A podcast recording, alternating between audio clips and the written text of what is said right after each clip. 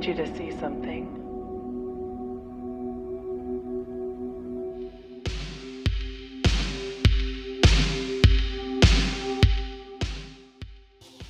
Allora, eh, ciao a tutti, eh, siamo in una puntata un po' insolita del podcast perché invece di essere da solo nella mia cameretta a parlare e sproloquiare, sono in compagnia di una persona eh, che ho conosciuto qualche tempo fa, quasi diciamo due anni fa, all'epoca se non mi sbaglio avevi i capelli molto molto più corti di così. E, ehm, e niente, mi aveva incuriosito il tuo stream, il tuo, il tuo feed di Instagram perché avevo notato che già allora avevi una, una grande ricerca di un tuo stile e a me sinceramente piacciono le persone o che cercano o che hanno uno stile ben definito e, e, noto nel tempo che è passato da allora che uno stile dal mio punto di vista l'hai trovato ecco. Eh, la persona in questione si chiama Claudia Candidi ed è qui con me e ti chiedo se vuoi ti va di presentarti, di dire un po' chi sei. Allora, io sono una fotografa e studentessa di fotografia e video all'Accademia di Belle Arti di Roma e studio appunto fotografia e video ma mi concentro molto più sulla parte fotografica e, e niente, in realtà ho iniziato a scattare che avevo 16 anni, quindi un po' di tempo fa, e principalmente autoritratti, ma non solo. Esatto, l'autoritratto vedo che la fa un, un, po' da padrone nella tua produzione, anche se eh, vedo che hai fatto anche progetti che eh, diciamo eh, ti vedono come sem- semplicemente, tra virgolette, come fotografa, ma soprattutto vedo che fai appunto autoritratti. Com'è che sei arrivata alla... Innanzitutto, com- come sei giunta alla fotografia già a 16 anni? Perché hai deciso di prendere in mano una macchina fotografica? E, e un po' qual è il tuo background, insomma, che ti ha portata fino ad oggi? Allora, io ho iniziato con una compattina della Nikon a circa 14-15 anni, era una cosa che avevamo in casa e io mi divertivo molto nel fare qualche scatto. Eh, io diciamo fisso come età di inizio i 16 anni semplicemente perché ehm, al mio compleanno dei 16 anni mi hanno regalato la prima reflex. Bello. E io in realtà, eh, sapendo che mi sarebbe stata regalata, eh, già mi ero informata molto sull'aspetto tecnico, quindi su YouTube avevo visto un sacco di tutorial su ehm, esposizione, composizione, quindi quando ho avuto in mano la prima reflex in realtà sono partita subito in manuale. E, ehm, però sì, ecco, è una cosa che si può anche retrodatare, diciamo. Ok. E, ehm, iniziata, ho iniziato dall'autoritratto semplicemente perché avevo a disposizione me stessa e mi interessava molto il vedermi con un occhio esterno, quindi ehm, il, potermi vedere da fuori. E quindi inizialmente okay. era una cosa abbastanza narcisistica se vogliamo, cioè mi truccavo in un certo modo e per me era interessante fotografarmi in, in quel modo. E poi essendo sempre stata per me una cosa molto naturale la fotografia, ehm, è, mh, ha iniziato a far parte del, della, della, mia produzione anche quello che sentivo, quello che, eh, come mi sentivo davanti alla macchina fotografica, che è sempre stato un sentimento molto naturale. Bello. E eh, ho visto, per esempio, c'è eh, uno, uno, un, uno, degli autoritratti, non so, credo che sia di un po' di tempo fa in realtà, eh, che, che, mi ricordo, che mi era piaciuto, era, tu, eri tu con, eh, con, una, con, con la reflex davanti allo specchio e si intitolava Occhi. E okay. lì, eh, adesso non so se te lo ricordi, magari per te è meno significativo di quello che è stato per me quando, quando l'ho visto. E lì Avevo mi era i capelli piaci- rossi? Mi pare di sì. E lì okay. eh, mi è venuto in mente il fatto che eh, chi fa un autoritratto, chi, chi fa l'autoritratto, che eh, eh, diciamo che ultimamente passa sempre questo termine che è selfie, che in realtà è una cosa svilente di un'arte che è millenaria fondamentalmente. No? Cioè il selfie è qualcosa che uno fa en passant, magari con un, un amico, giusto per divertirsi, eccetera, mentre un autoritratto è chiaramente una ricerca più eh, approfondita di sé e dell'arte che si sta cercando di fare. No? E quindi eh, quando ho visto quella, quella tua eh, inter- interpretazione mi ero chiesto che cos'è in quell'autoritratto effettivamente l'occhio? Sei tu che ti stai guardando? È la macchina fotografica che ti sta riprendendo o è lo specchio, per esempio, che ti sta riflettendo dentro l'obiettivo? E eh, unito a questo c'è anche un'altra foto che mi ha molto colpito del tuo, della, della, della tua produzione.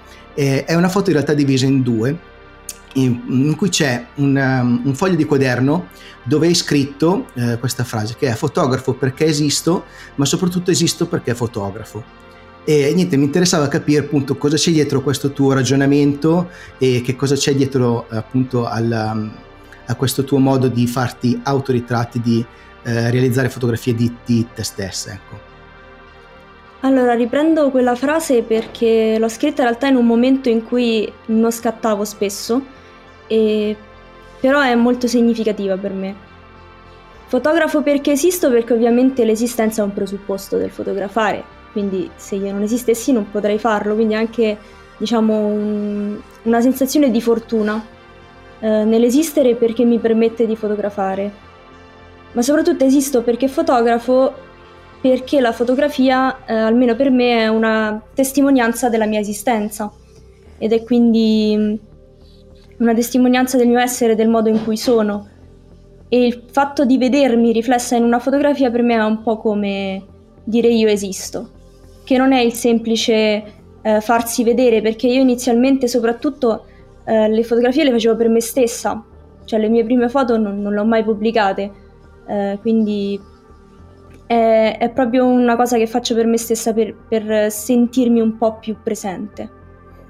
Ok, molto, mo, molto interessante perché quando io ho letto quella frase mi sono detto può essere letta in due modi diversi, appunto, un po' come me l'hai descritta tu, cioè che eh, eh, cioè la fotografia per te eh, potrebbe essere un modo per, per, appunto testimoniare la tua esistenza, ma anche eh, un modo per incanalare quello che poteva essere una inevitabile espressione della tua esistenza, cioè tu es- esistendo come Claudia, inevitabilmente in qualche modo eri destinata ad utilizzare la fotografia eh, per, per, esprimerti. Quindi eh, mi ha molto colpito appunto questo, questo, questo dualismo che, che, era contenuto in quella frase, perché normalmente eh, la, quando uno chiede perché fai fotografie eh, difficilmente si va così nel profondo, perché secondo me quella frase lì è stata, era, era, era molto molto densa, ecco, quattro parole ma molto molto dense. E a questo punto volevo chiederti, visto che comunque eh, nonostante tu sia molto giovane, hai chiaramente le idee molto chiare e, e si nota subito che eh, sai benissimo quello che, eh, che hai intenzione di fare. Eh, hai tu dei punti di riferimento nel mondo fotografico, artistico, eh, ai quali ti, ti rifai? in, in, in qualche modo, qualcuno che, eh, che, quando vedi dici ma questo potrebbe essere eh, un, un, punto di partenza per la, mia, per la mia produzione? Allora, penso soprattutto a fotografi contemporanei, perché io sono molto incuriosita dalla produzione eh, ad oggi.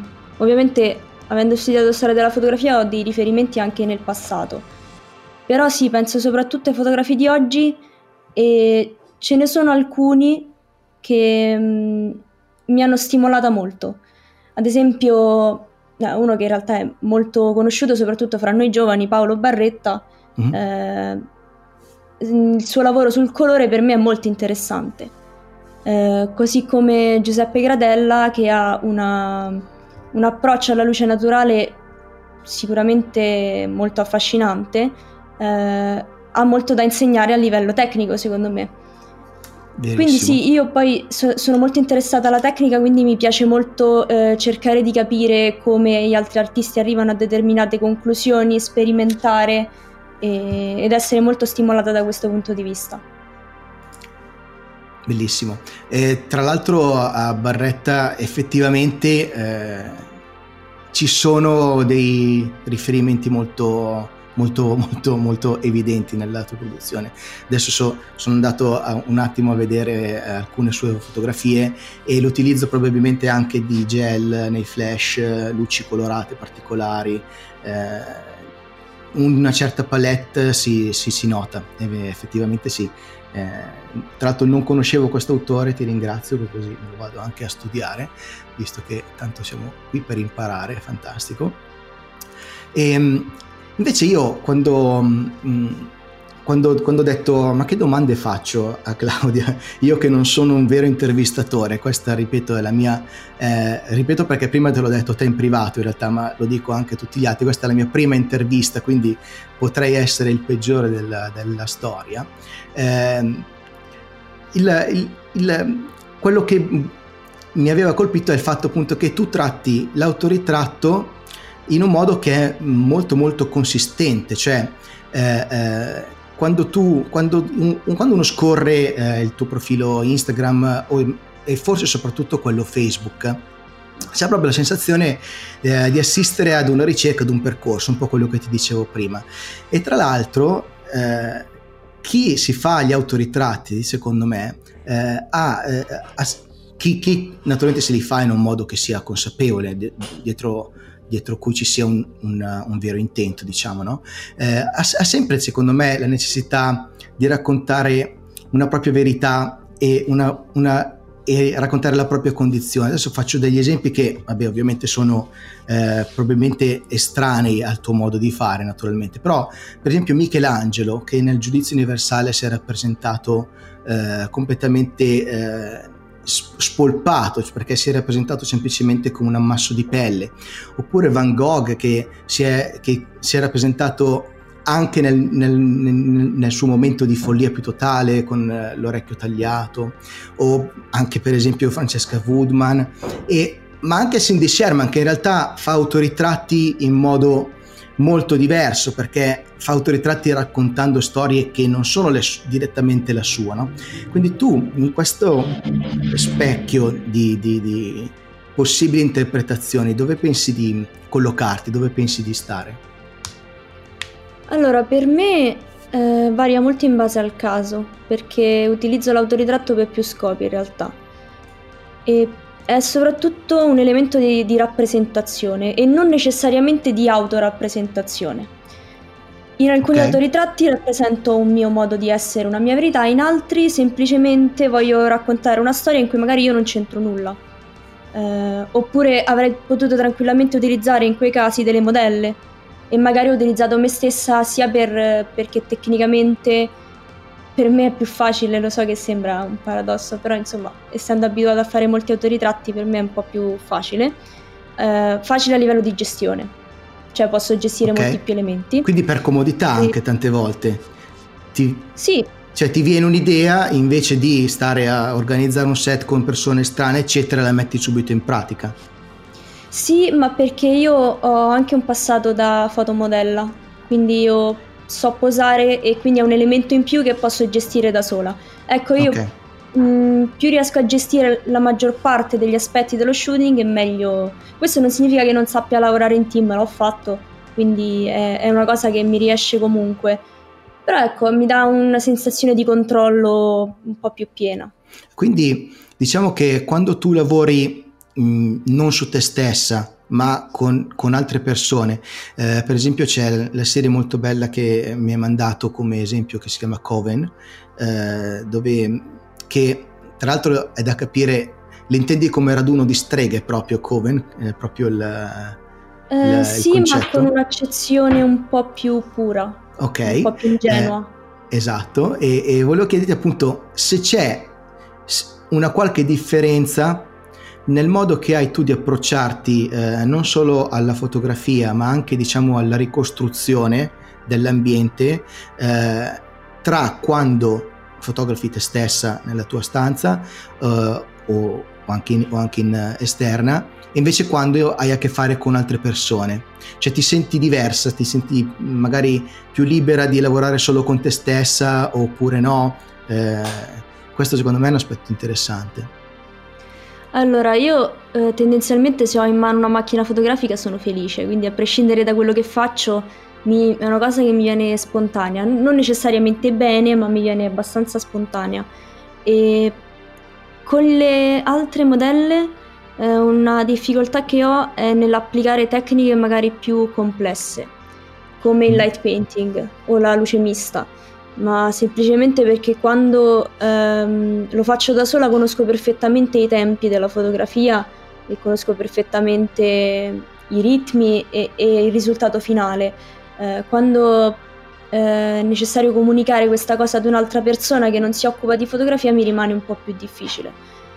Mm, tendenzialmente preferisco lavorare in luce naturale con eh, le altre persone e, però in realtà eh, non c'è tantissima differenza come approccio eh, neanche a livello di contenuto. Ovviamente quando una persona, un fotografo si ritrova a fotografare un'altra persona sotto direzioni specifiche, magari per un lavoro, certo. è, è sicuramente diverso, però ecco sono felice anche in quel caso perché ho una macchina fotografica in mano.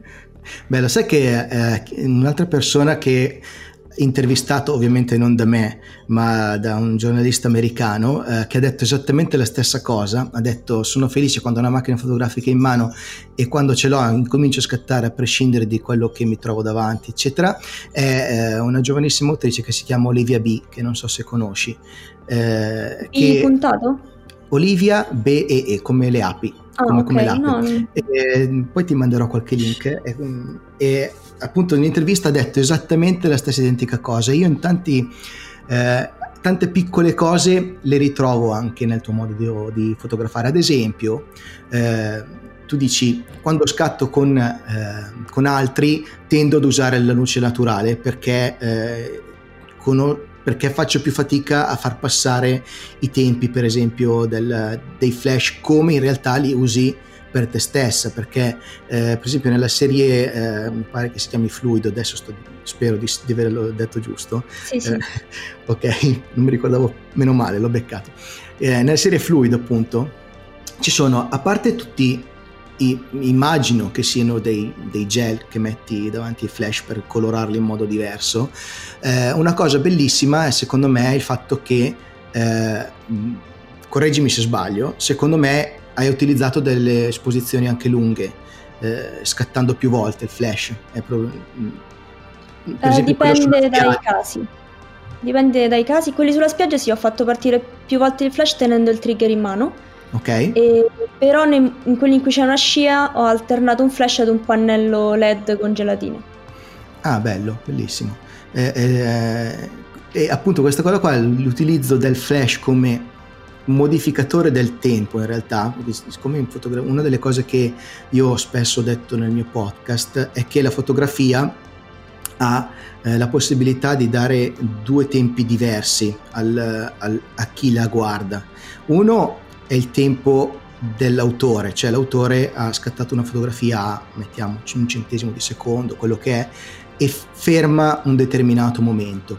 E poi c'è il tempo dello spettatore che può stare a guardare una fotografia per tutto il tempo che vuole, a differenza di un fotogramma di un film che passa in un ventiquattresimo di secondo e va, eh, davanti a una fotografia una persona si può fermare quanto vuole a cercare di capire tutti gli elementi che la compongono e a provare a immaginare che cosa volesse dirci l'autore. Magari l'autore non vuole neanche dirci niente, ma nel momento in cui una fotografia viene data in pasto al pubblico, eh, automaticamente il pubblico ha la possibilità di attribuirgli un significato. No? E eh, appunto il fatto che tu abbia utilizzato il flash, per esempio, come strumento per determinare il tempo tuo, il tempo dell'autore, secondo me è interessante e eh, per chi segue il podcast eh, si, si, ricollega, se, a, a, mio avviso, al, um, a uno dei concetti che ho espresso un, un paio di volte, cioè del fatto che eh, noi, noi, persone all'interno della fotografia siamo delle, delle, tracce, siamo delle scie. Quando noi fotografiamo qualcosa non stiamo mettendo veramente quella cosa nella fotografia, ma ne fotografiamo la traccia. E alcune fotografie tue sono eh, emblematiche di questo. C'è appunto quella sulla spiaggia dove tu hai usato tre o quattro volte il flash, fa vedere come in realtà eh, la fotografia sia di, delle poche arti che ci permettono appunto di allungare il tempo quanto vogliamo e secondo me eh, quella serie lì è veramente eccezionale, mi è piaciuta veramente tantissimo. Grazie. Ok, e dopo il mio, sproloquio, di cui mi scuso perché poi divento anche logorroico, eh, voglio chiederti un'altra cosa che riguarda invece il tuo metodo di produzione, perché secondo me anche lì è molto interessante. Io ho visto un, un forse non so se era il tuo primo video su YouTube, eh, in cui praticamente eh, dicevi eh, la, io lavoro in uno spazio molto piccolo, no? E quindi devo, fare, devo arrangiarmi, devo fare in modo che eh, eh, in questo spazio di starci dentro e di fare tutto quello che ho bisogno di fare qua. Penso che sia soprattutto quando lavori con te stessa, eh, appunto lì all'interno. No? E eh, dal mio punto di vista, il fatto di avere una limitazione, se così vogliamo chiamarla, è anche una cosa eh, interessante perché la limitazione ci obbliga a trovare soluzioni ingegnose fondamentalmente. No? Eh, negli anni 60 ad esempio eh, c'è stato un... Uh, negli anni 60 a Parigi è nata una, una specie di società che si chiamava Ulipo, che era eh, l'opificio del letteratura potenziale, che praticamente chi ne faceva parte scriveva romanzi, racconti, eccetera, ponendosi delle limitazioni fortissime, ad esempio eh, scrivere senza la lettera E oppure cose del genere, no? e andando intorno alle difficoltà diventavano sempre più creativi.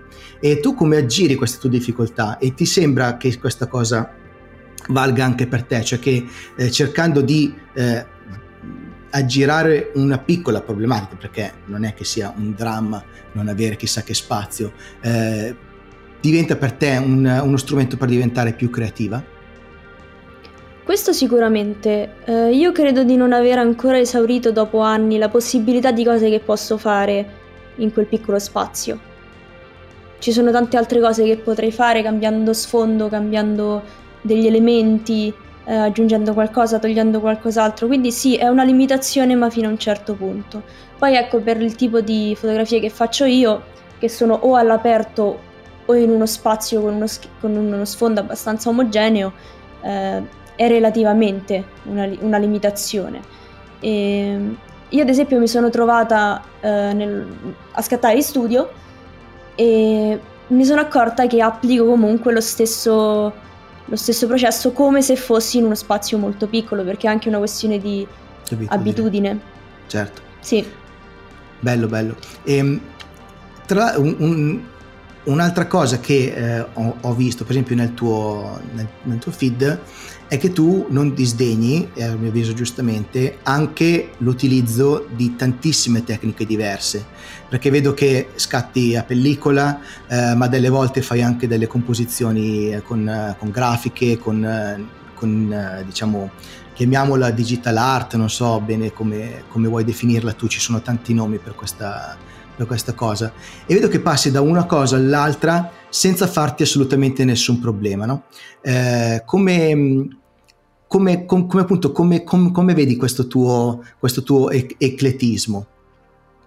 Allora, io faccio molta fatica nel tenere distanti le varie discipline artistiche. Mm. Sarà che eh, mio padre è pittore, quindi io ah, sono okay.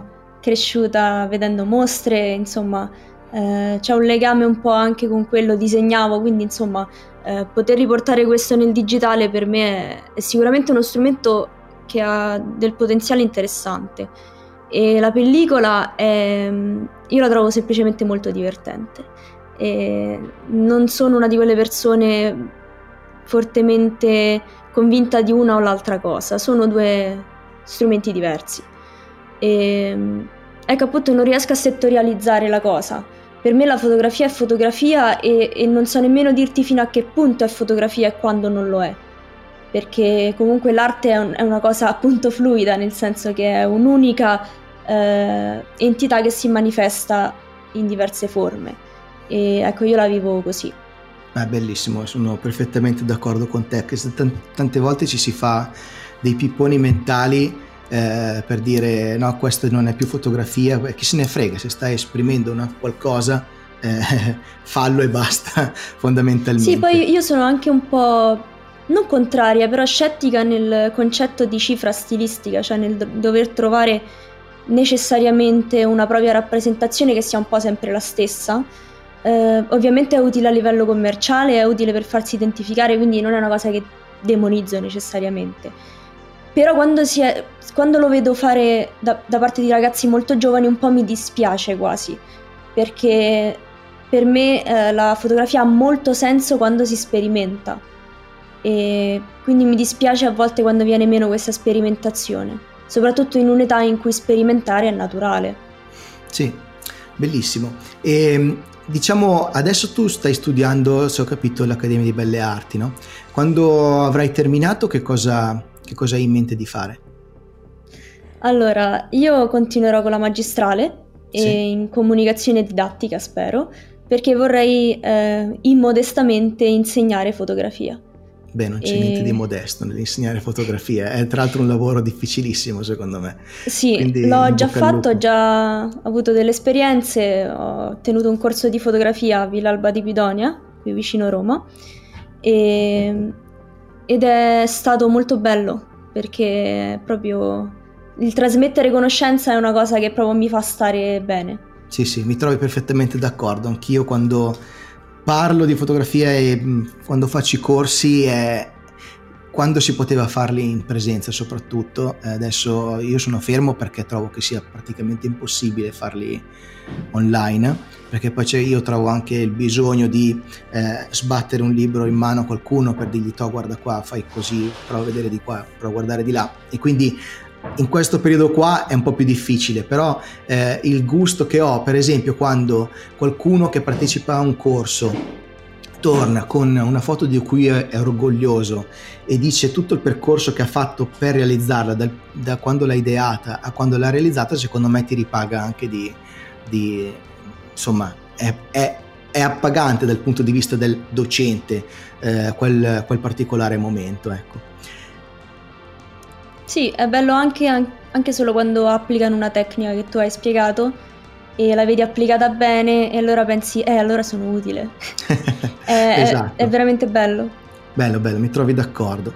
Guarda, abbiamo fatto praticamente una mezz'oretta di chiacchierata e secondo me eh, è andata più che bene, è stato veramente molto interessante. Ti ripeto che dal mio punto di vista sei un, uno dei, non so, dei profili che seguo con più interesse. E chi segue questo podcast sa che il più delle volte parlo eh, o di autori oscuri oppure di eh, autori magari famosi ma sotto un'ottica diversa.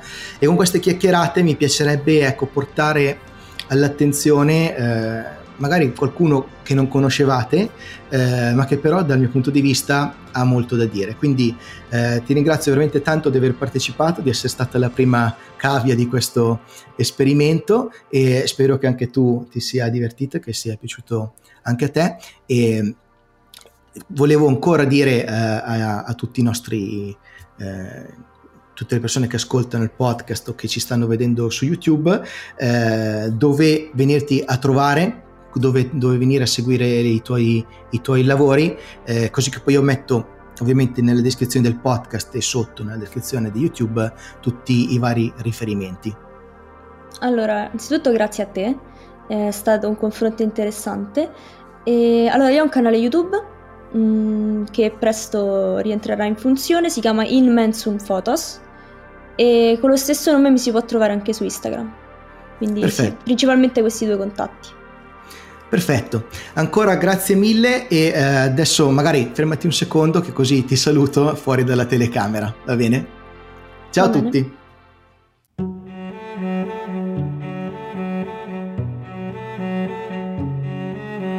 On the Nature of Light, un podcast di e sulla fotografia con Aku.